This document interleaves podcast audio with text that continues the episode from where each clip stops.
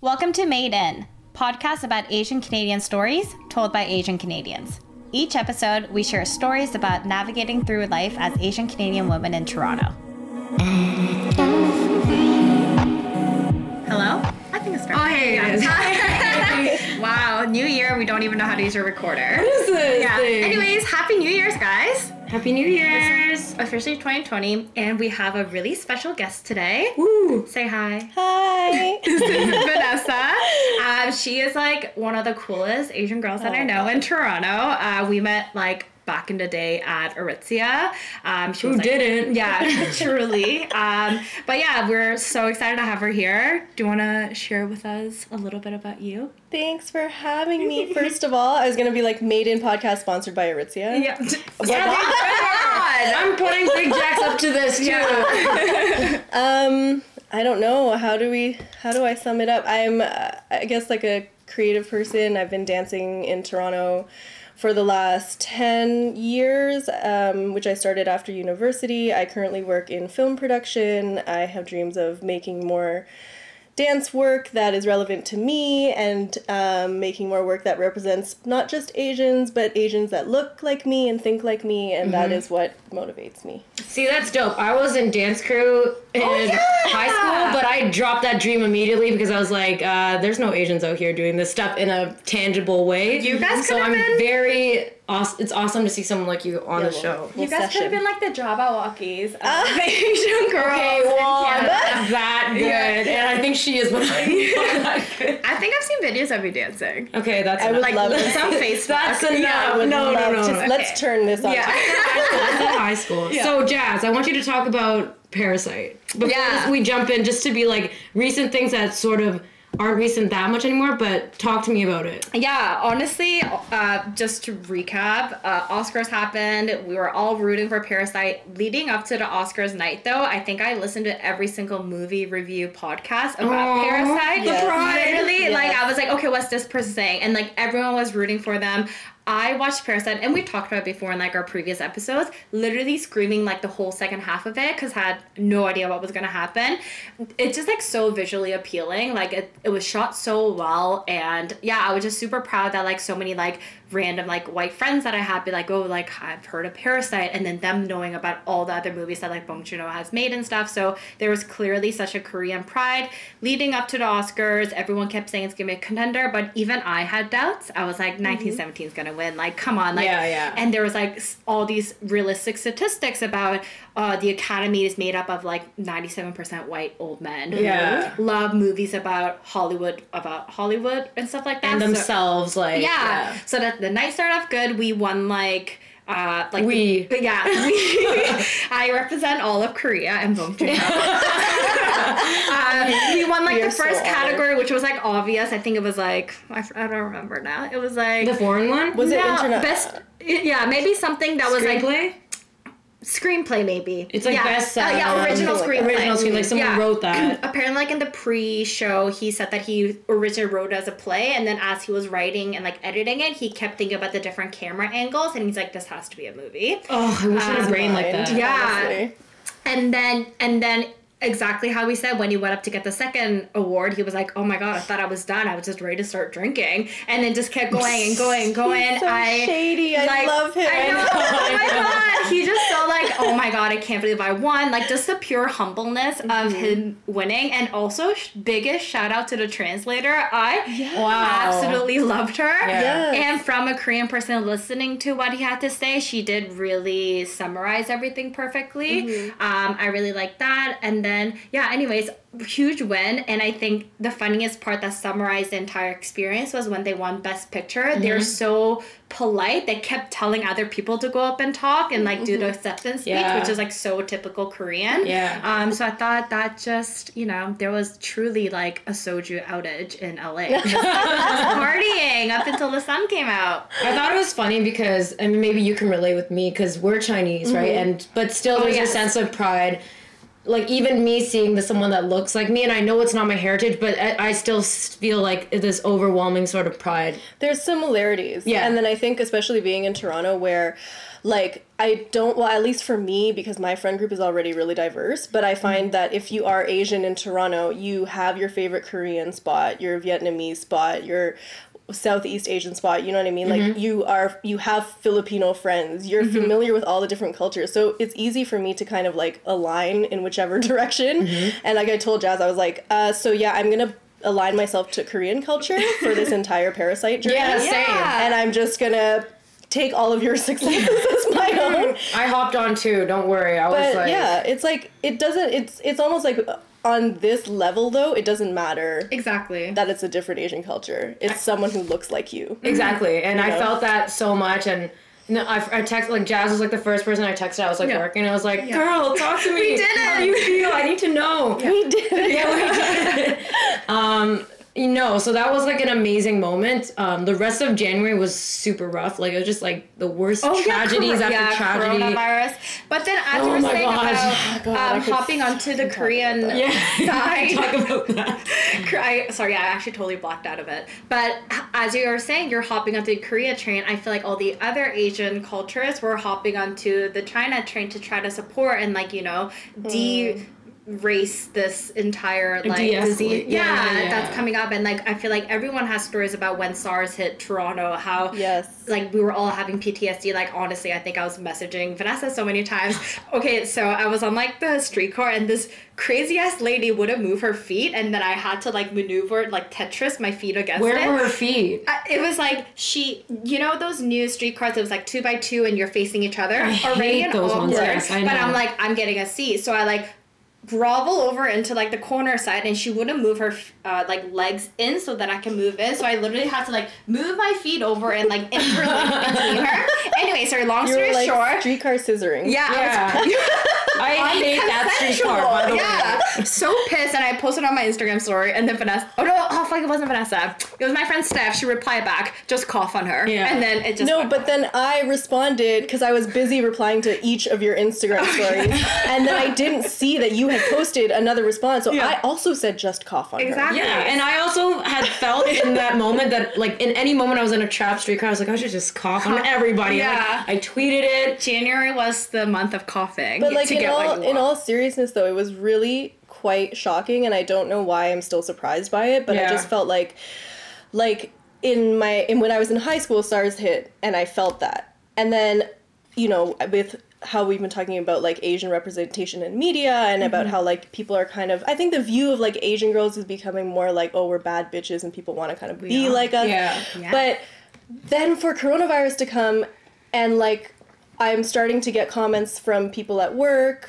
Oh, where mm. in China are you from? I'm like, you didn't care before this virus hit. And also, I have the most Canadian sounding accent in the world. Like, mm-hmm. why are you all of a sudden now curious where I'm, Where where, my my roots are from? Does that even origin matter? No, it No. doesn't. I'm like, bitch, does it sound like I'm from? are you kidding me right now? And so, like, for that to happen, it just it takes you back a bit, and it kind of makes me worried. Like, you know, when I'm in my 40s, when I'm in my 50s, Yeah. it's gonna happen again, and it's gonna surprise me again, which is the sad part about it. Yeah, I'm. I was like in grade five, and I just came to Canada, and I don't know. I was in grade six, and then the SARS thing came, and I think I shared the story with Evie too. But like, you know, I to used to like write journals in high, uh, high school, elementary, Elementary school. school, yeah, yeah. so I wrote like a journal, and then obviously like the teacher is like reading it to like grade it or whatever, and then this is when SARS just hit, and like not only did I not speak the English language, I didn't really understand the cultural context of what even a virus was, because we're also so young, and then I wrote in my just like really plain mind being like oh like i don't want people th- to think that i have sars because i'm asian Yeah. and then hit, uh, the teacher brought me up be like hey like does this mean you have sars and he like Oh the my shock- God. yeah like he just like had it just and he was like this like old white guy What's his and I didn't- address? no, yeah, I didn't. honestly, I think he may have passed away. His name was Oh. Mr. Lilico from Peterborough. Also, was in Expose Peterborough. him. Oh yeah, that's that's right. That makes sense now. Yeah, It's sorry. fucking Peterborough. Like, yeah, why should I be surprised? was the only Asian in class. So like, anyways, like, and I just kind of when um, coronavirus came, I kind of there was a moment where I felt like that like grade six year old Jasmine again, where I didn't speak any in English, and I just felt this like flash of like redness of like embarrassment. Yeah, like, yeah. Oh my god, is everyone gonna think that I have this? No, and yeah. then now fast forward to here, what it's been like eighteen years Mm-hmm. maybe or whatever it is and we're still doing it Yeah, we're like- still going through with it like nothing happened during that time I was really young and I was you know like I already threw all my Chinese lunches. I was so embarrassed in that. I did I did a whole, wrote about yeah. all, all this stuff about how I threw this shit Mm-hmm. out. But like that was like an escalation of that. Like you got people randomly asking you if you eat dog anyway, and then Yeah. now it's like now there's SARS and it's like what the like this- Yeah. Yeah. But no one thinks about obviously science like grown ass people like your teacher or Mm-hmm. like some people that like are supposed to you know be authorities and like or figures like all like the science goes through the door and it's like sitting with an Asian person on a public on public transit or anything somehow means you're gonna get it. Like it literally makes no sense and it's so crazy. Um, and the worst part is like they don't even like the Chinese diaspora is itself so big. Like there's mm. people from Hong Kong, there's mm-hmm. Chinese Jamaicans, there's literally so many different types of Chinese people. Yeah. But when you're in this kind of society, they just zero in on you because you're Chinese. And I also think it's Asian too. Like it doesn't just because no one takes the time to learn like, oh, you're Korean or you're No, Chinese or what does it mean and what's the difference. Like once this kind of like thing hits, everyone is like a blank. they blanket. group them all mm. together They could all have coronavirus Yeah. situation. And that's what made me so sad is and why I responded to your Instagram stories because I was already feeling that kind of tension at work. Yes. Like it's such a burden to be a spokesperson for an mm-hmm. entire race of people. Yes. Yeah. Races plural of Yeah. people. Mm-hmm. And I was already feeling that and then I feel like I went onto Instagram and I noticed like specific Asian people that I follow kind of posting things that are like kind of myth busting coronavirus Yeah. or saying things like even I posted something that was like just a screenshot of a tweet that was like it's not an excuse to be xenophobic mm-hmm. or yeah say racist things towards Asian people and I it just made me really sad because I'm like, "Oh my god, we're all going through it." Yeah. Like I don't even have to talk to you to mm-hmm. understand why you posted it. Exactly. And it was Filipinos, Koreans, Yeah. like it was all across like Yeah. so that that's really upsetting, but yeah Yeah, so like I think that was just important. It's not an important lesson. Like to this day, there's still racist incidents like that happening here in Europe and everywhere. Um, I, I don't know. Like the best way to inform, I think, is like I wrote a piece about this in the Star. It was just basically saying like plug the yeah plug. Hey, Oh, read it, y'all.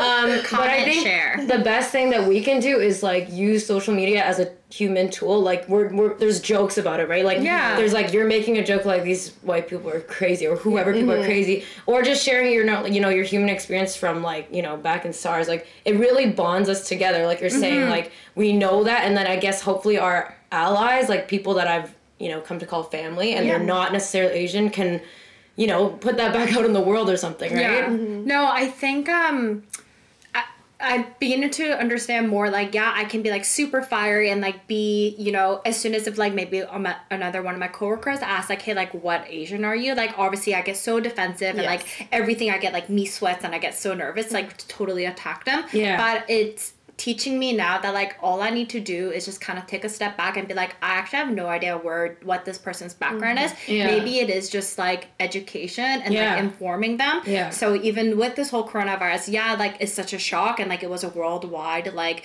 known thing and like yeah, like China is really secretive and like there's so much things that's mm-hmm. happening where they're censoring things so it's causing more panic. But Yeah. i mean if we can take the time to just like educate and like hey this is what i know. If you want to know more about it or like educate you and how like you can share with other people that it's having the same panic and like i think that's kind of creating that alliance too because obviously like it's so easy for us to like make fun of like all these ignorant people that don't know but at the end of the day like they just like not might have the tools to understand Yeah. too Yeah. so I feel like, you know, sometimes I, I this is kind of like another thought, but I feel like we can't like Asians can't be racist to other Asians either. Like They, that's a hundred percent a thing. Yeah. Yeah. Mm-hmm. There's like a power structure in itself, so it's so it's so complicated. And for someone to come to you and ask you if you're like, it- oh, do you So guys speak Asian? like I'm just like, again? oh, I just want to like.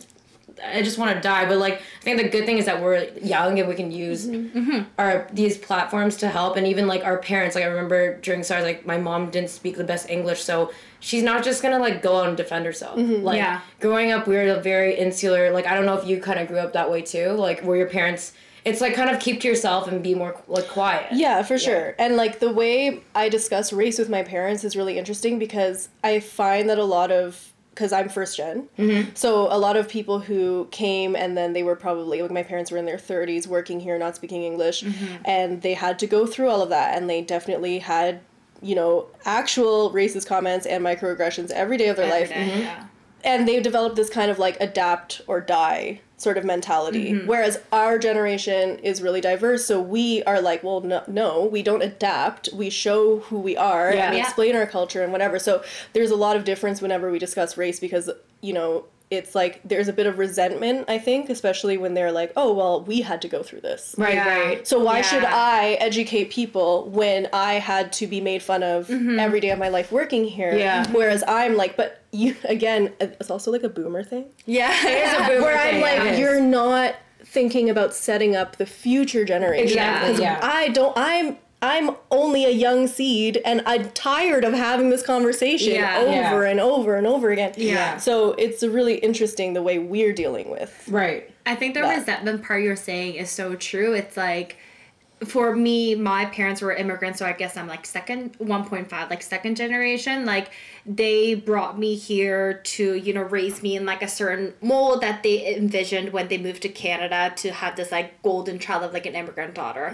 And as I'm growing, because they gave me such an amazing gift to like experience Western culture, I obviously more and more as I've grown, um, gone farther away from what their ideal is because I'm being exposed to different cultures and experiences. But now that I'm a point of like I'm 28, like I've just gone to the opposite ends of what they envision, and I think there's like a sort of a sentiment of like them thinking I don't respect them because they're like, well, I gave up everything to bring you here. Like, how Right. dare you mm-hmm. not meet the needs that we have? Or like, why do you not even want to listen to us? But there is me who like, well, yes, you did bring me here, and I'm so grateful for that. But you did give me all these other opportunities to be where I am now. So you can't kind of try to combine these two ideals that you had when you moved here in early 2000s. Mm-hmm. Like, Yeah. Mm-hmm. I think there is like such a resentment and like Yep. they think that it's like just rude and like disrespectful. But They like don't it- understand it. yeah, Yeah. I think it's scary for them because, yeah, like they never had to go through like a Amer like westernized high school, so it, to understand what like a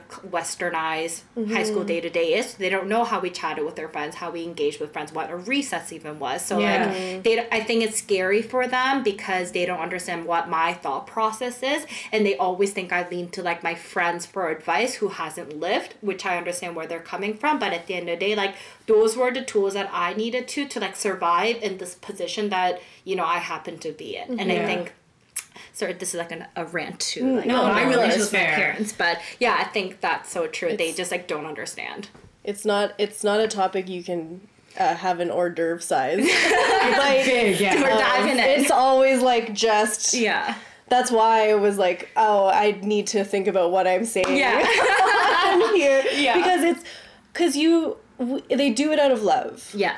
I mean, I'm That's lucky. the root of it. I'm lucky enough to everyone's situation is different, and I Mm-hmm. know that they do it out of love. But sometimes it is kind of funny when you're like, you made this decision Mm-hmm. for Yeah. us to live here, so why is it a surprise? Yeah. that this is happening. Yeah. Why, and then again, it's like, why does this keep coming up as a surprise? And you're Did like, you what? not read the pamphlet? Yeah. Yeah, That did was not given give to you, you? the starter pack? The of- starter, the starter pack. You bought this combo. Yeah, it comes you- with ten white know what's friends. gonna come no with that. substitutions. no substitutions. Like literally. Yeah. It's like why is it? A, It's like, why are you surprised I want to date white guy? I, yeah, Yeah, yeah, I just yeah. feel like growing up, it's like you and your parents just constantly like diddy memeing each other. They're like Kumon. Yeah, I don't know. Then they're like piano. You're like No, I did piano. It was horrible. I did piano for 17 years. Okay, that's a bit long. Can you still play now? Um, no. Well, near the end of it, Mm. When you do your like practical exam to get your ARCT, Which is like your teacher. which is like so I didn't do teacher. the teaching one because I was really bad at music theory. Yeah. But I did the performers one. So ba- basically, you practice like six songs. So you have like an mm-hmm. hour long recital for you practice it for like yeah. a year and a half, like a long time. Yeah. And so I used to just remember those just because it was mm-hmm. like beaten mm. into me. Now I probably can't. I just gave it up. See, that's the same thing with me. Like, it was so traditional to get your kids into piano, Yeah. but it That's took the them- Korean Asian starter pack. it, or violin, whatever you want to choose. I did both. Okay. I also did I'm like, let me just sing violin, see how Yeah. people do.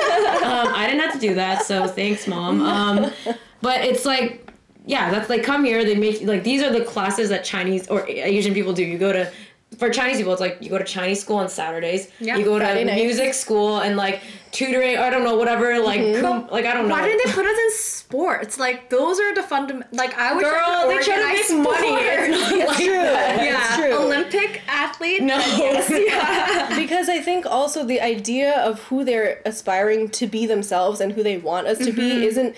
I think the mentality is like, oh well, why would we have an athlete? We want to be the ones in the box seats Yeah. watching the Oh, athletes. we want to be like with the investment bankers and the you know like the big, big shots of whatever. But it's sometimes I just want to be like, I don't even think you really understand who that person Yeah. is. Yeah, yeah, it's true. You just Knowing see who they It's are. not some- you, yeah. yeah, exactly. So I think it's just really um, like the knowledge they always want is practical, but also like so. This is what I'm leaning towards. Like we're all kind of in a creative field, especially you, um, where they're like pressures growing up to be like, I want you to be a doctor or an engineer or like a, you know, all those classic things that you should be. So that's the funny thing is my parents pushed me uh, they they had me in piano and they had me in violin, and when I was in high school, I always danced at home. I would always like choreograph with my friends and my family Oh, friends, wow, like just like copy. like my first be. my first music video I ever copied was "Dirty" by Christina. Aguilera. Oh my God, were your parents like? They didn't know. Yeah. But I mean, like obviously before that, I was doing like Spice Girls routines, yeah. S Club Seven routines. Love. Um, now everyone knows how old I am. Yeah. But, but the funny thing about this, and I had this conversation with them recently, was I was like, literally, again, like, did you not read the combo you were buying? Because you put me, even though they say like piano and violin, th- they put us in that and they want us to play chess because they, they say that it helps you like develop your logical side of Yeah. your brain and everything. You become like analytical, but they're mm-hmm. still creative. And I still yes. did something creative, like play piano for 17 years. Yeah. I played violin for about 10 years mm-hmm. and I danced the entire time. And not one time in there were Did you they see the preparing me for med school or an LSAT Yeah, yeah, or yeah. anything like that. Yeah. But then all of a sudden, we reached fast forward 10 years Yeah. later and they're like, why aren't you a doctor? And I'm like, excuse me. yeah, I'm like, I thought my trajectory Yeah. was being a classical pianist, so I don't really understand. Mm. But then also, what's funny within the creative arts is that they hold things that are traditionally seen as like Western, like elite art. Yeah. Like, for example, being a classical pianist above what I do currently now, like Right. dance. Right. So Yeah, sometimes we have this back for and sure. forth where they're like, "Oh, but you could also teach piano." I'm like, "But I teach dance." And Mm-hmm. then again, it's another Diddy meme yeah. Yeah. where What's he's like, Diddy he's meme? like teach. You know It's the like meme the where like Diddy. Diddy's like staring. Oh, at the the contestant? Diddy So they just stare got at it. it. guys Yeah. like. Stare So off. I But yeah. but it's it's like a back and forth. They're like, oh, you should teach piano. I'm like, but I teach dance. Mm-hmm. So they still ask you to this day. Oh my god, all the time. Do your parents not ever throw random career choices at you? I was like a really bad kid, so they just I just because I kind of like I knew that I I, I grew up in like a divorce. It was totally different, right? So mm. I kind of like fucked that mold up really early. so now I'm actually honestly, I wish I did. Like I know. Do you think that it was a pro looking back? It was a pro like me now it's a pro but like back in the day I, I could have done some I really stupid shit that could have got me mm-hmm. killed but mm-hmm. now it's such a pro because I actually like like my mom I'm more open with her and like I'm like look I might want to you know drop my career right now to do something else or I don't know Freelance, I don't freelance I don't know but like mom, Evie's mom, don't be listening. I know, but like it's like now she's like, okay, I'm, I feel like you're good, but it's because we finally got to that place mm. because I was so bad. She needed to get me back, but I feel like what I've heard from Jas and even you know, like to this day, they're still like, but how about piano? Like you know, it's like not Like letting up. you're eating lunch and then they're like, our friend, it's all my cousin. my Sorry, I'm, I'm having flashbacks right now. They're like, it'll, daughter. it'll come out so innocent. They're like, our, our friend's daughter works at a travel agency. yeah, And I'm like, and you're oh, like choking on your lunch. they're like commission. Yeah. and uh, Literally. it almost sometimes seems like any option besides what you're currently doing 100%. is the better option. Just don't do what you're doing. my cousin's Do anything son. Literally. Currently. No, to this day, yeah, my mom's like, have you ever thought about teachers college? Exactly. Yeah, like I'm sorry. They don't. They don't. The thing is, I actually wished I had a horrible, not like more rebellious was a bad kid, yeah, childhood yeah. because not only you, but like one of my other friends who's Korean, like she rebelled hard when she was in high school, where she like yelled at her mom and like just like was such a bad kid. Yeah. Now they like love each other and they're so open about it. Yeah. I think the disadvantage for me was even though my mom was such like a scary like typical tiger mom, I still obeyed her and like you know I would either lie, but like really small lies. I never did anything huge where she really felt like oh shit maybe I need to change. Like so we never really had this like huge falling out and have Yeah. to come back together where we like embrace each other. I'm not saying go out and do I'm any too of this. old for this Yeah. right now. I think you should start now. Well, you have a Okay, career. just yeah. I'm do getting tattoos on my shit. face. Yeah. yeah. That's so funny. Um, I don't know. I feel like a lot of it, it's like the environment you're raised in. I Mm-hmm. grew up like like the high school I went to. It was like so white. and fit in with fit in with anyone. So it just made me feel like I had nobody. Plus, like my parents were divorced. Like so, I just went out and did made other friends and chose like another group of people to be my family. Right. So they introduced me to tons of stuff. Really diverse group. Um, but I grew up basically in a jockey school. Like it was all like super white. Like hockey was big, and I was like, "What the fuck am I doing here?" I feel so weird. So, I don't know for you. Like, did you grow up with a lot of? You grew up in Toronto, yeah? So uh, yeah, in Richmond Hill. Yeah. And Oh. then um, I went to a private school. Oh, Do you guys understand more of the piano violin? Yeah, Yeah, yeah, I get that's it. happening? Yeah.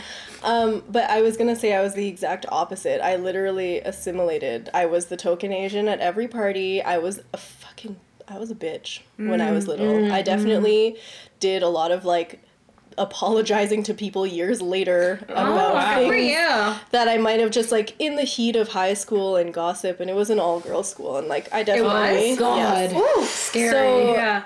and I really pushed it all away, and that was really like looking back i'm like it makes me cringe like the amount of years i wasted Yeah. and it gives me like a huge sense of fomo and as much as like sometimes i pick up my mom and i'm like like on the phone i'm like i miss you and she'll talk for 10 minutes i'm like i have to go Yeah. immediately really far away but it makes me have fomo about like not getting lessons from them while they're still around Right. Mm-hmm. um, about my culture mm-hmm. because for so long I pushed it away and that in the whole like school lunch thing like thinking about it makes me want to cry Yeah, it's really bad. yeah, um, it's horrible. it's awful it's Yeah. first of all it's just environmentally Yeah. terrible I know. it's You the know what most privileged it's the most so privileged, privileged, yes. thing to Oh do my but gosh, like yeah. and I don't know and the and the great thing about this podcast is like we can finally talk about these things mm-hmm. because Yeah. I don't know if the girls that I went to school with for like 12 years it was who were your I best? went to Who 12. could be? Your I best don't think that they would have known mm-hmm. No. that I was doing that or thought deeply about why I was doing that or Yeah. maybe wondered like how it affected me and like just like if anyone who's listening and doesn't know what it is is mm-hmm. basically when you're in high school your parents pack you your favorite food for lunch That's in the culture that we eat. that's in the Yeah. culture that we eat so for for me it was like I forget what it was it was like steamed taro it was like lo bak go Oh, Okay, oh. so you it's threw like, that It's like it's like out. turnip cake, oh, which honestly, so like good. just by the name of it, you know if you put that shit in a thermos, it's Oh, gonna it smell. Yeah. like a fart. yeah. But like with some so soy sauce, like it's so good. Yeah. And I remember like I, I would have like braised beef dishes or like mm, love curry or something like that. Shit, your And- mom slow cooked all night. But and also like not only slow cooked or prepared, like they selected the best mm-hmm. parts Yeah, of yeah. the Oh, to for give- you yeah, for the your kid. favorite parts. Like it was like the fish cheeks or like the softest part of the thing. Yeah. Which it, there's only one of in each dish. You know what I mean? Like Yeah, yeah. they would give you that part, and then I would leave it in my locker, Mm-hmm. pretend I didn't have lunch, and go get pizza with my friends. 100%. Yeah. Because I didn't want them to make comments about my food.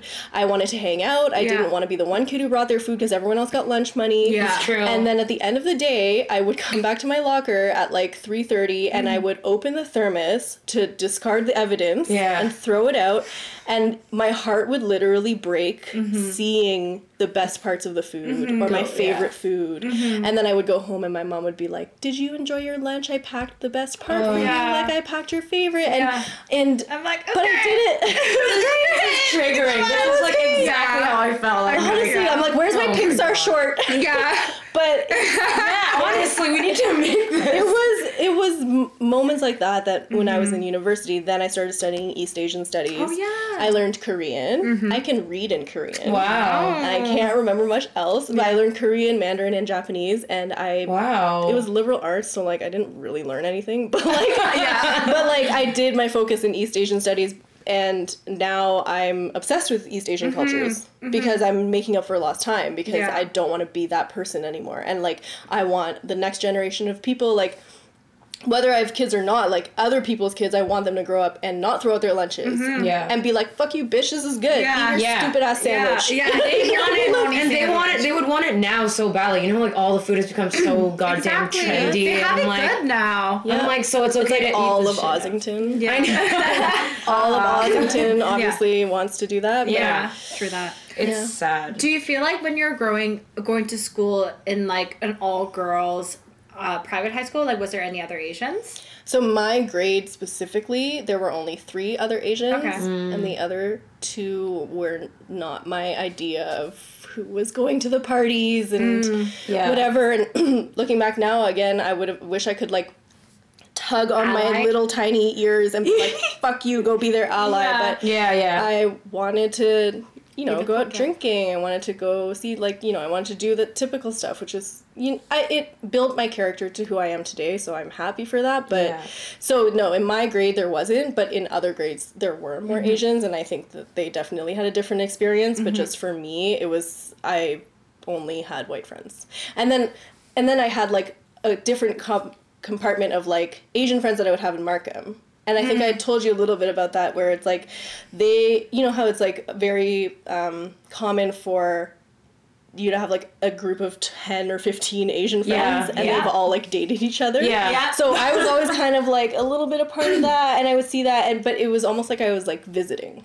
Because I never really understood. You play like that role when you will go see them, and then you kind of like Yeah. um, escape back to like Yeah. your white But- friend groups. But my life was like oh, being the token Asian, or like going to a house party and then seeing the other Asian girl at the party, like, "Hey." and then like hating her immediately. I think it's always immediate hate because like the thing is like in that kind of world when you do there are a lot of like white people at your school or whatever it's like mm-hmm. I'm the only one that could be there. Like you're not the token like it gets mm-hmm. so destructive in the way that you're like that I'm that Asian you're not that Asian. And mm-hmm. um again well, I had I had people in my school who were I guess like they had just come here like and to my high school. And I was like always wrestle like I knew in my heart I'm like oh I feel I know the struggle like times Yeah. 10 they can't even be out here but I was mm-hmm. like how could I put myself in that situation because apparently in high school like everything mattered so much that like Yeah. if I walked down the hall with one of them people around me would be like oh my god like I would think Are that you a right tutor now? Yeah. yeah, mm-hmm. and it was again until not until after high school as well, or when I like rebelled and like I found other people who were so different. And like we've shouted out Aritzia before, but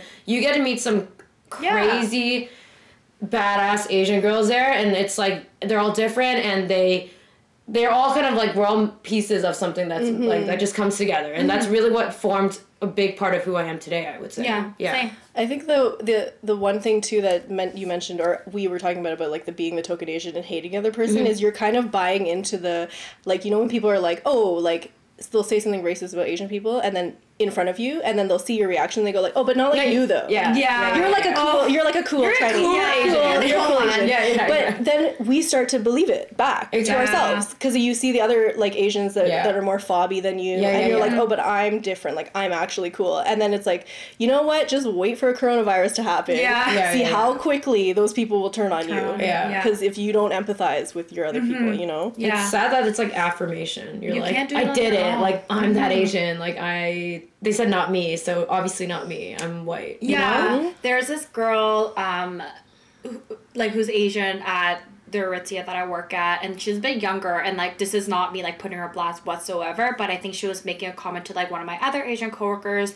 uh, cause she she has like a white boyfriend, and then she was like, oh, like so like who's your boyfriend? Like, w- is he white? And then the the first like the younger girl was like, oh my god, yeah, I only date Asian. Uh, I only date white guys. Like, I think I, I would never date an Asian Congratulations. Yeah. Asian guy. And like it, I Scary. I totally have memory of like me saying that when I was younger too, and like not that I like immediately immediately wanted to like cancel her, being like, "How dare you?" But like I actually felt really bad, and like I wish I can talk to her. But like you know when you say those things to like other people that can hear it, Yeah. that you're putting into like the Asian male to- like toxic mentality, And you're putting your own people helping. down, yeah. yeah. And like I obviously like haven't been. It's such like I'm not gonna go up to her and be like, by the way, I heard you said this, and I want Yeah. to teach you the ways. Um, Sometimes you have to. I'm not brave enough to do that yet, I'm not either. but, but sometimes yeah. I've seen other people do it, and, And I'm like, like, you go, yes. yes, Wow. tell her. No, it made me. I it made me really shocked that like she's. I think maybe like twenty two to twenty four or something, and like made me so sad that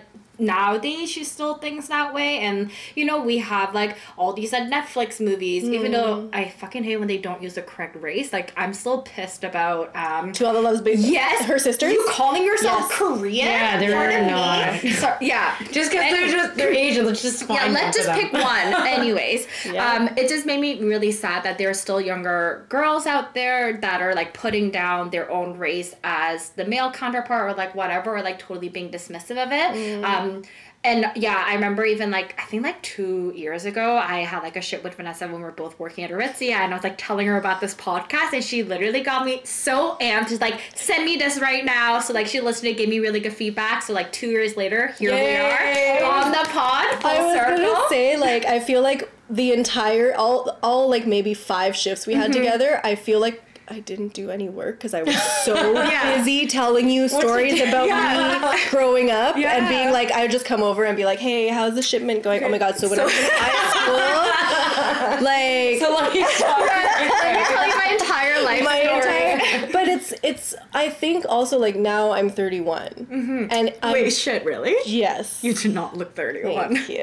That was gonna the plot twist of it, but um, you did dance the Spice Girls. So. did. Yeah, I know. Exposed, See, exposed my exposed, age. But the it's I'm only starting to feel like the Mm-hmm. the catharsis of like it letting all of this go. Yeah. Because I've held on to it Yeah. for so so so long, Yeah. and like, and it's also different to you know, talk about it in a way where we're coming from a place of understanding, a place of life experience, and we're not just being like, oh, everyone's uh, being discriminate, like discriminating us and not understanding where they might be coming from, Yeah, yeah. and understanding we need to move through the world in a more like educated way, like Mm-hmm. how we were. Like I really love East Asian cultures, but I've been realizing lately I don't know a lot about the Middle East, and I Yeah, have a true. friend who is Arab, and I've been getting her to like teach me so many things Yeah. because I can't be so proud of knowing things. Obviously, I can get mad at someone for not knowing the difference between a Korean person and a Japanese person, Mm-hmm. but like if anyone asked me anything about like the Middle East, I would I would I would be hard to find the mm-hmm. answer for me, Yeah. you know? So mm-hmm. so I think it's it's like it's crazy that even at this age where you feel like I'm a fully functioning adult, there's still so much learning to do. Yeah. And yeah. No, that's like a big part. Like with this whole like Wet'suwet'en and protests. I mean, and Yeah. the stuff that's going on. I think the really good thing to see is that there's so much allyship, and there's a lot of Asian mm-hmm. people that actually got, you know, they reached out in the community to find like, can someone translate this into Chinese or hmm. you know, Oh, tradition and. Farsi and Korean. So like we are the ones to be able to show our parents like, hey, this is actually what's really going on. And mm-hmm. I mean, indigenous issues is a thing that we are never taught in We school. We never right? talk about mm-hmm. it. Yeah, it's like when I was aware that oh my god, this world is so backwards, and I've been acting like I'm white and blah blah. blah It opens mm. your eyes to like you know you see everything else like you see people of like Muslim culture being like mm. ostracized every day, and you just want to learn. And like mm-hmm. I feel the same as you, where I'm like. I can't believe I didn't know that. Like mm-hmm. currently I am dating a Filipino guy and of course like I have had Filipino friends and it's different, but of, of, this is like on a deeper level where we even understands, you know, the different power structures that come into like being a Age- Filipino yeah. person, right? Like Yeah. all the colonial shit that they went through. I mean, you know, like so it's like they're trying to find their identity. I'm trying to find my identity. How like d- do Asians come together in this way instead of like hating each other? I feel like that's a big Yeah. thing for Asian groups. Um, but sometimes like this interracial thing, if it's not so like oh I only date white guys or whatever, I don't think like.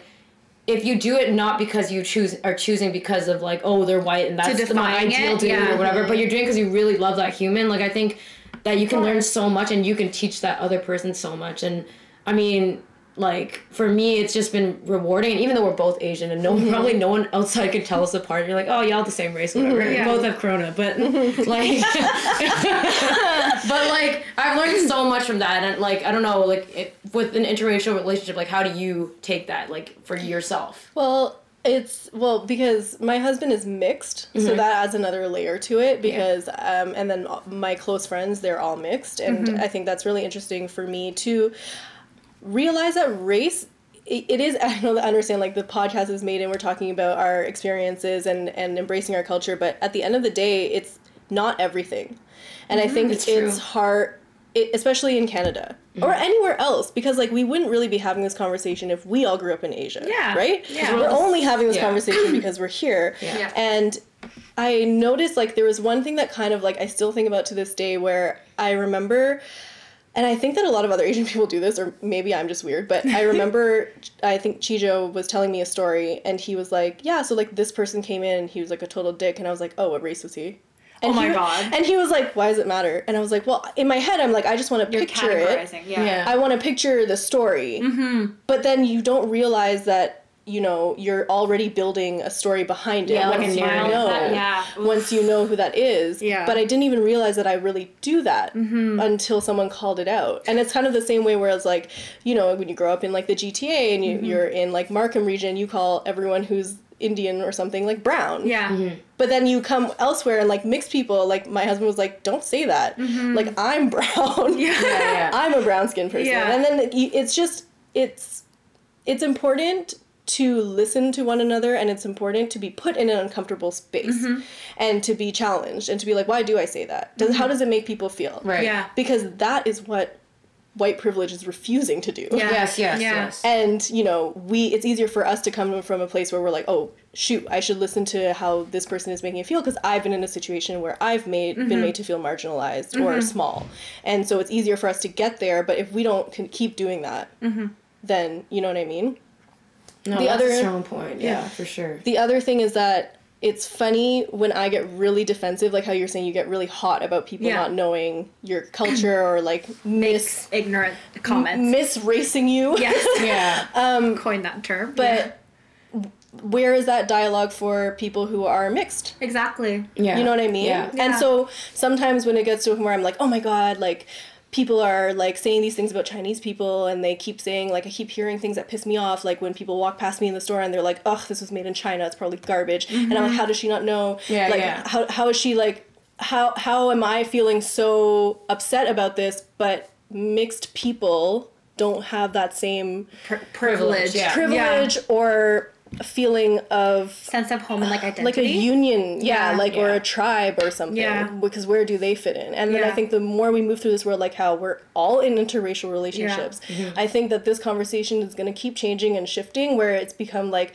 i embrace these cultures but i'm it's more about educating as opposed to one Mm-hmm. Yeah. tribe fights against the other yeah yeah yeah Totally. That's because you know sure. what i mean Yeah. yeah No, that's so true. Like we had our friend Sophie who is half um on the podcast like a couple episodes ago and she's like, Yeah, like all I've always been the other and like when I would talk to my white friends, like, you know, I was kinda like the white girl. But then Mm-hmm. when she was like her Asian friend, she was like the Asian one. So like yeah, of course I I can't obviously none of us can even understand like what it would be like to have two different cultures, but like trying to find where they fit in into both, like it's so confusing. Yeah. Mm-hmm. Mhm. Do you ever get that you look like half? yeah people I think I- i'm you were half half white Yeah. How does that how do you, how does that play into like you your identity or like how you or pro, like how you represent yourself as like an Asian Canadian? I think it's again being someone who can assimilate to white culture and and white people feel comfortable enough around me to say racist things about Asian people. I mean, I think that's like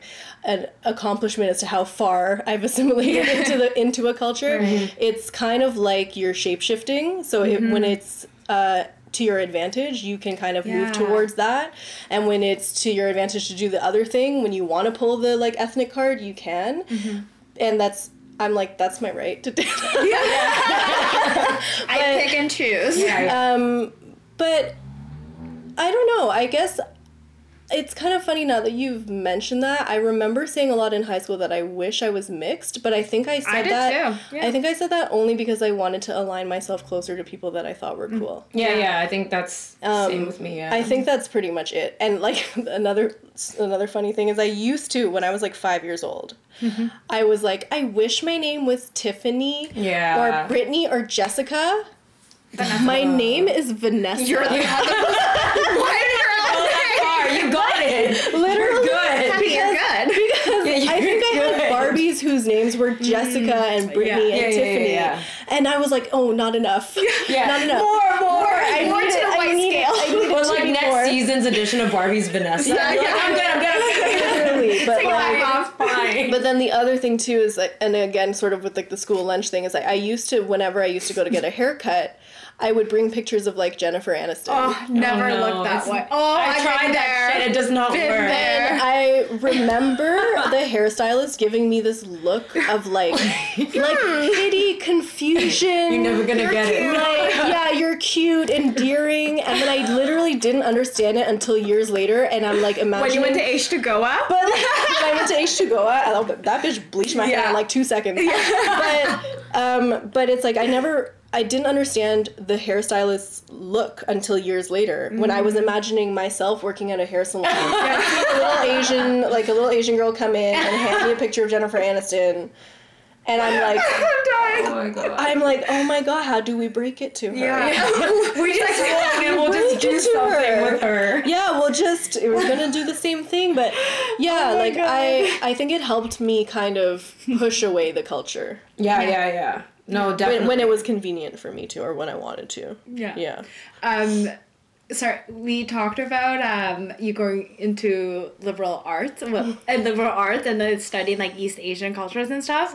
How did your parents react when you told them you wanted to take that? so i i cry No. well cry? what well what happened was um i got into some business schools so because i you wasn't good it. at science so then i was like next thing is business Yeah, yeah, Yeah, duh. Um, and so I got into some business schools, and then I got into McGill, but only in arts. So I didn't get into McGill management, and They I still have- want that on the resume. That's fine. They still want it. Yeah. So I, um, one of my cousins, she's a really remarkable woman who's, is, like, has done like five different career changes and Oh my is god. just like really impressive. Yeah. She told me one day, and you know when sometimes people when you're young, people like plant a little seed in your Yeah. brain and it's literally inception. She was like, Don't go to the school that you think you should go to. Visit all of them and go to the school that you want to live in. Like you Right. want to go to, the Right. city that you want to live in. And then obviously obviously you go to visit like Laurier, Western, Queens, and then you go to spend like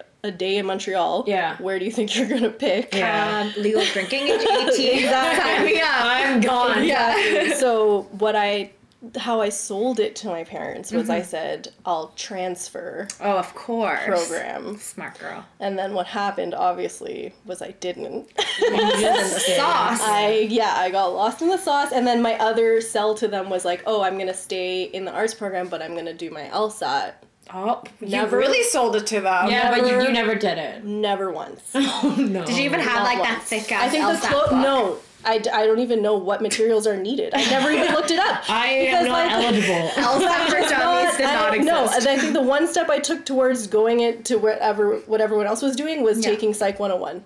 Oh, And then after that, I just took all the East Asian courses. Wow. Like, Which is awesome that you did Yeah, that. that's That- really I think that's like if I had the opportunity, I wasn't in. I, I don't have liberal. I didn't have liberal arts to just like I, I had to do these stupid mandatory courses. Mm-hmm. I'm like, wow, I want to like go back now and just study it for like not for fun, but yeah. like for me, like or something, right? yeah. I mean, it was also very extremely privileged. Like, you can kind of guess my lifestyle, like growing up in Richmond Hill, going to private mm-hmm. school, and then my parents, like going to McGill for my parents. Like, mm-hmm. I was extremely privileged to have that all taken care of. Mm-hmm. And so I the way I looked at school was you know not in a great way. I Right. was I didn't want to be there. I Yeah. just did what was going to get me the degree. Yeah. And when I was in fir- like literally in first year in that kind of like event where you go and see all the different clubs Yeah. and stuff, I saw that they had a dance team Oh. called Urban Groove, mm-hmm. and I wasn't allowed to dance when I was in high school because I had to focus on getting my ARCT in piano. Oh, so right. I lo- was like, I'm in Montreal by myself. Yeah. I'm gonna start dancing, and then from then on, dancing with them, and then I realized,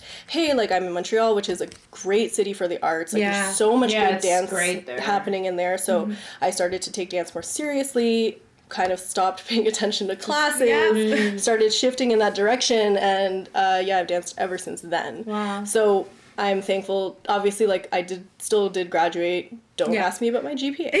what is a GPA? um, but like I have a degree from there. I'm grateful for that. My parents one course. like caveat was like you have to finish your Finish it, degree and then we'll Through. support you Yeah. through whatever whatever else. Um, but I mean, yeah, I'm still to this day, you're, you know, they're bringing it up, so we have a friend. So we have a Yeah. friend. Yeah. And yeah, like again, it's interesting. It's like you can be whatever age you are, and they'll still kind of wonder, like, oh, so like, do you think you will? late. Yeah, you think you will be a lawyer? And I'm like, so I feel. I Let me think this down for you. yeah. Let me just. What's not clicking? Yeah. The deadlines have Yeah. passed mm-hmm. several times. You're like Yeah. 50 and they're still asking. It's like, Oh. hey, it's like in their will. Yeah, it's I hope that you're gonna be a lawyer. Do you Or have any like advice for kids that are might be like I don't to be honest, I don't even know who listens to this that might be young. But No, like, they do. Yeah, they're like that are like maybe younger going through like a creative career outlook, how they should approach it with their parents or Hmm. like do you have any advice? Um, what I wish I would have done is I wish I would have just gone for it, Embraced it. embraced Mm-hmm. it, because I think moving with the purpose of being accepted by your parents or having them understand what you do Mm-hmm. is a lost cause. Mm-hmm. You just spoke Yeah, she right spoke into right my heart right now. because they do love you but they don't understand it and especially in you know in, in 2020 what is a career how do mm-hmm. you make your money Yeah. the, the lines are really blurred now they're not ever gonna get it. They're because they're not following like the wave and the trend mm-hmm. of what's happening currently. So they're not gonna understand it and i think what's important is that you don't feel like you failed yourself. Mm-hmm. You know and like eventually if they're gonna come around to it they're gonna come around to it but then at least you wouldn't have wasted that time because Beating who knows up, yeah. yeah. who knows what you could have done in the times you were tiptoeing around Mm-hmm. thinking about whether you were or weren't disappointing them because the truth is Mm-hmm. you could do everything that they want you to do and you might still be disappointed It's true. if we know anything about Asian parents. it's, it's literally that though. It's Mm-hmm. it's kind of like chasing a never-ending goal. It's like, oh well, we just want you to have a job that starts at 75k, and Mm-hmm. then once you get to 75k, they're like, okay, what's the next step? 100k. once you get yeah. to 100k, it's 150k, and once you get this, it's like there's when you're chasing things that are material goods, and and I think what a lot Statuses. of parents would wouldn't even fight me on is that they do equate money with success Yeah. yeah. but we, again like we are privileged enough that they gave us this life where we can understand success in different in- Ways, in, different yeah. ways we can measure it in how happy Yeah. we are how Mm-hmm. our relationships make us feel um, our status in whatever we're doing like Mm-hmm. in the industry we're in like those things can help us go to sleep it's not necessarily money and also again boomers you kind of fucked the whole world up for us Yeah, Yeah. so there's not really much we can uh, actually uh, like realistically attain in terms True. of like house land like you know it's Mm-hmm. the we're, try- we're traditional working with, values that they're trying to see us as being successful. we're working with different things Yeah. um so i think it's just important to like know what your purpose is what you want to get through and Mm-hmm. like just really gun for that and think about your parents as like n- not your parents but like people that Human. human like they're another person in your audience Mm-hmm. that can or cannot come You're Yeah. giving To me what goosebumps all these facts right now. It was just for you. yeah, actually. honestly, I feel I'm like kidding. It was I great. literally feel like I'm in She's like, this isn't even She's like, recorded. uh, young people are listening. I don't yeah, know. Myself is listening and taking down notes. That's for sure. But it's true because like we're all creative spirits, right? Mm-hmm. Yeah. Like we're the three of us aren't gonna be like okay, click, and then all of a sudden we're gonna get a job that is Have traditionally, yeah. yeah. like get, get our LSATs. Yeah. Like you're always gonna lean towards like even if you do get the job, you're always gonna be like, oh, what's going on on this Yeah. side? What Like, is that's your passion. creative? Yeah. Like you that's your have, yeah, you have that. It's never yeah. gonna die. yeah. yeah. I feel like we're also at an age now, like, yeah, walking down the street, I see so many interracial couples and, like, you know, taking non traditional career, like, directions. And as like morbid as it is like as the generation like before us like you know start to pass on like we are creating that new generation Yeah, and like do i really want to make the decisions now to make my parents happy who maybe in like you know x amount of years is not going to be here like Yeah. do i want to live with that decision for the rest of my own life like Yeah. call me selfish but like no like we work so hard in this hustle like culture to like get to where we need to be and like i don't want to make decisions but like i find it personally hard to communicate that to my parents where it's not me disrespecting them Yeah, yeah. i think that's kind of like the cultural differences but Have Have you ever like shown a vulnerable side to them, like kind of like like me opening up to them like talking to them about your career choice, but in a way where they're like, oh, this is really important to her. Yeah, thing? like personally for my career choice, I think they kind of give me like a, a pass because like I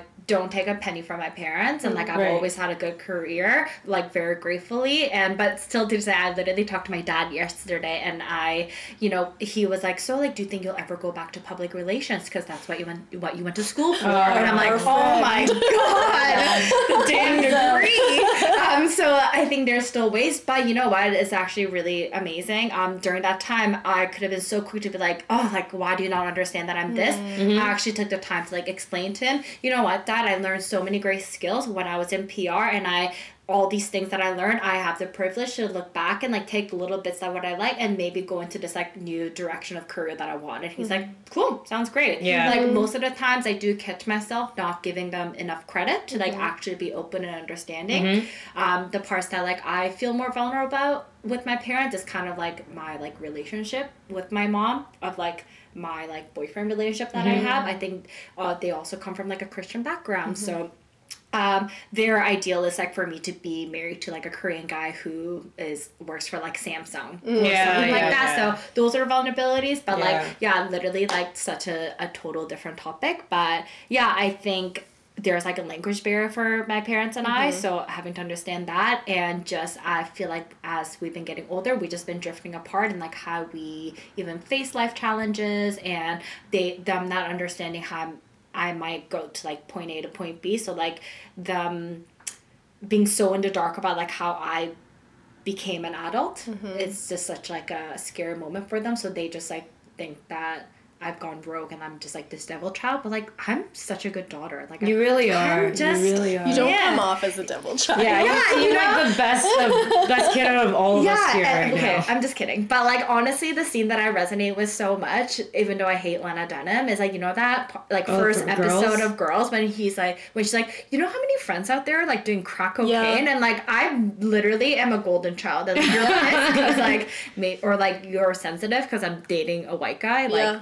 Let's talk through this. But this is this is what's really great about this conversation is like you are like the golden child. I feel like I'm somewhere in between, and then you were saying how you Some had like a, Oh wait, like I, child, wait, yeah. no disclaimer, definitely not the golden child. No. Maybe in career, yes, but but like it's this is what people need to see is Yeah. different shades Of true, yeah, of, true. of Asian girls mm-hmm. because Yeah. even even though we are being represented, it's always like like you know that one cool girl who only says like two lines. Yeah. and has like one streak in her hair. one streak in her hair. She's like on her phone. Or like the you know what I mean? Like the- people need to be hearing these stories. Like I mm-hmm. think if I was a young Asian girl living in Toronto listening to this, I would literally be like, I feel so seen. Mm-hmm. And I'm and like I'm so happy that you guys are providing the platform for this. Like Yay! that's literally why we do it. I know. Yeah. I think like one last thing, like well, it kind of goes with like a like the last question we have too, but it's mm-hmm. like on my personal take, and it's not to on every boomer, and I think my mom has changed, but they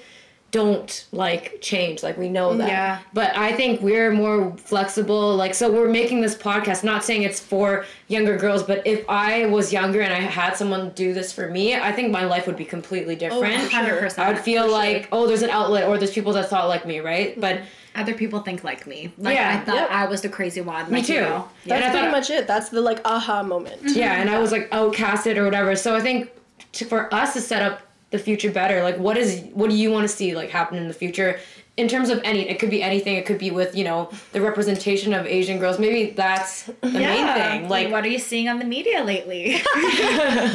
Well, what I've been waiting for and like dying for is to see like okay, so I I do hip hop dance mm-hmm. and I love hip hop. And there's a whole thing that Eddie Huang talked about in Fresh Off the Boat mm-hmm. where he's like a lot of Asians who grew up in North America align themselves really quickly to black culture, Yeah, which yeah. which a lot of I think other minorities do Yeah. because they have made such good strides in fighting for, you know, like representation whatever like in the culture and I it's so yeah. strong that that it's really easy to kind of like piggyback off of it because you're like well if it's not bubblegum pop that I want to listen to Mm-hmm. and like obviously I'm not a black person but I understand that he's rapping about struggles and Mm-hmm. he's rapping about like different things that I'm like okay I relate more to this Yeah. um, but I've kind of been wondering like where like the other Asian girls that have had this experience uh, have been, and also if we can do it in a way that is respectful of the culture and not using a blaccent and mm-hmm. not Yeah. being problematic and mm-hmm. because I love the culture and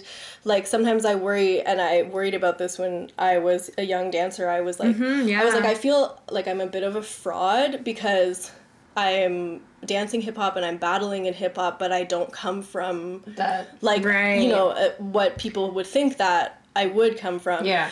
And I felt like a phony. And I asked one of my mentors at the time, uh, Link, he dances in New York, and he was mm-hmm. like, uh, "Do you listen to hip hop?" I'm mm-hmm. like, "Yeah." He's like, "Do you like draw like doodle like graph?" I was like, "Yeah, I have like a signature." Wow. He was like, he was like, so, "And you like battle? Do you like write poetry sometimes? Mm-hmm. Like, do you write your own things?" I was like, "Yeah, I do." He was like, "So what about you isn't giving back to that culture?" Yeah. and that was really like I still think about that to this day. It's im- it's important to know like not be problematic in it, but.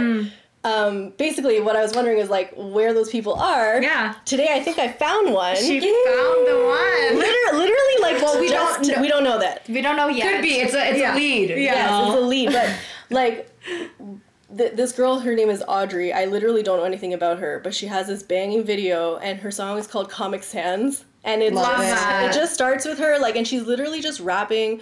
Her flow is really dope. I think she sings too, because I think there was only like one or two songs on her Spotify, mm-hmm. and I, she's already kind of blowing up because she has like hundreds of thousands of views or millions. But Wow. I'm that is so inspiring to me mm-hmm. because when you watch her, she's not dressed sexy. She's not eating dim Yeah, yeah. sum. Yeah, she's, She's not, not- walking down Chinatown. No, yeah. she's it's very like kind of like a skate sort of vibe, and she's just She's there, cool. and her like face is so stereotypically Asian, so it's not mm-hmm. even she, like she has to be a like a She needs to dress Yeah. Or, yeah. or like someone who's mixed, like a Nicole Scherzinger or something like that. Like she just looks straight up Asian, Yeah. and like Yeah. I've been dying for that because even though like I'm a huge fan of what 88 Rising is doing, yeah. sometimes it does really feel like for example like the made in china song it's like Yeah. it's like they're uh, they are still They're kind of playing. portraying they're Yeah. putting on like a thing i would you know i'd rather have them like walk through rural china and show Yeah. me a bit of china that i don't know Yeah. Yeah. or for another thing like you know that have you seen the videos of like that girl who's like a farmer No. And Oh, she I has, have, like, I have, I crazy have, I YouTube have. Yeah, views.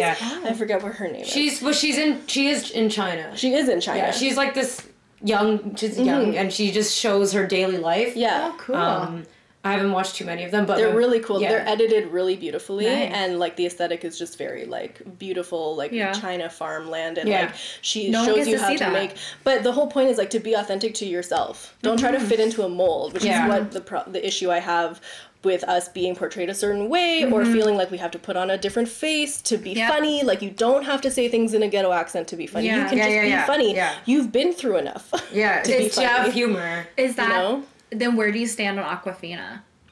uh, No comment. We can do no comment. I feel like that might go into another tangent. I, I i think what i've said yeah. is where yeah, is yeah, yeah. kind of where I stand Cool. on her. Fair. That's fair. Yeah. yeah. I, I, I, I don't, they, I don't disagree completely on the topic of her, but because I understand you got to do what you got to do to assimilate and survive, but I don't think it sets a good example mm-hmm. Yeah.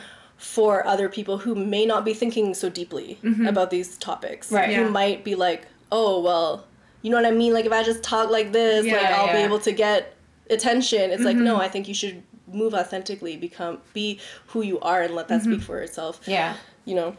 yeah. No, that's fair. Sick. Like if I had a music or you had a music video, you don't have to shoot it in Chinatown. Yeah. Or you don't have to wear masks or wear like. you don't have to wear like the, slip- latest. I don't know what the fuck. Like you know, when people are trying to dress up like old ladies or something. Yeah. Because you know what? Let the white people shoot in Chinatown. Because they already do that anyway. oh, there was actually just like really um viral Oh, video I'm about scared. this white guy Yeah. who actually like lived in China for a couple of years and he goes Oh, to get he- his nails done and then obviously like the Chinese lady is like talking shit about them in Chinese. Oh, sorry, sorry, not, in not in Chinese. I but it wasn't Cantonese or Probably Mandarin. Ma- Yeah. Not Mandarin? No, it, wa- he was it was a different dialect that he was practicing, and this I mm. guess is really rare. Mm. And there was like just like one really funny scene where she he the the nail technician is like, like these guys are every time they're filming things are like crazy, huh? And then the guy replies back into like her dialect, oh and my she's like so shocked. Apparently, it's getting viral views. I personally thought the video was really long and boring, but Like, can you Yeah. just leave us, Leave alone? alone. Holy, did I ask you to learn this rare dialect? Jeez, this is so not useful. But that's a whole other topic that I could get into where people are way too elitist about language. No, no, yeah, you can learn. It doesn't make sense for you to make fun of someone who has an accent because they already speak a different language. Yeah, and you exactly. only speak English. A hundred percent. yeah, And I think I think a lot of what I saw going to McGill and being in East Asian studies, first of all, the, the white people got way better grades than me because I obviously also had what an an ego. embarrassment for I had I had an ego because I was like, oh whatever, I know a bit of Mandarin. I'm not gonna Yeah, yeah, study. yeah, yeah. Okay, Chinese is fucking hard. Yeah, you it's have really to hard. study. Mm-hmm. But like I what I saw a lot of was like, you know, I would see girls with like their little like silk pencil cases or like or like, you know, being really into it and it would make me feel like kind of like I'm laughing at them like, Yeah. oh like Yeah, that's so yeah, yeah. lame. But I also thought about, hey, like if I didn't have a, a cool culture, I would mm-hmm. probably do the same thing. I think that that's mm-hmm. them just trying to fit in the way that we are kind of That's fair, always trying yeah. to fit in somewhere Yeah. else, you know? That's Yeah. fair. That's true. Shit, I thought we were gonna be talking for like two hours, but we did pretty good. It's an hour, y'all. But yeah, Vanessa, thank you so much for coming on. It was a I pleasure. I truly think we could probably talk for another hour, but I can come again. yeah, Ooh, part two, Part two. Yeah, cliffhanger. But yeah, thank you so much for coming on. It's a long time coming. So happy to have you. Um, but yeah, Thank you for listening. Thanks, We're back. Bye guys. Bye.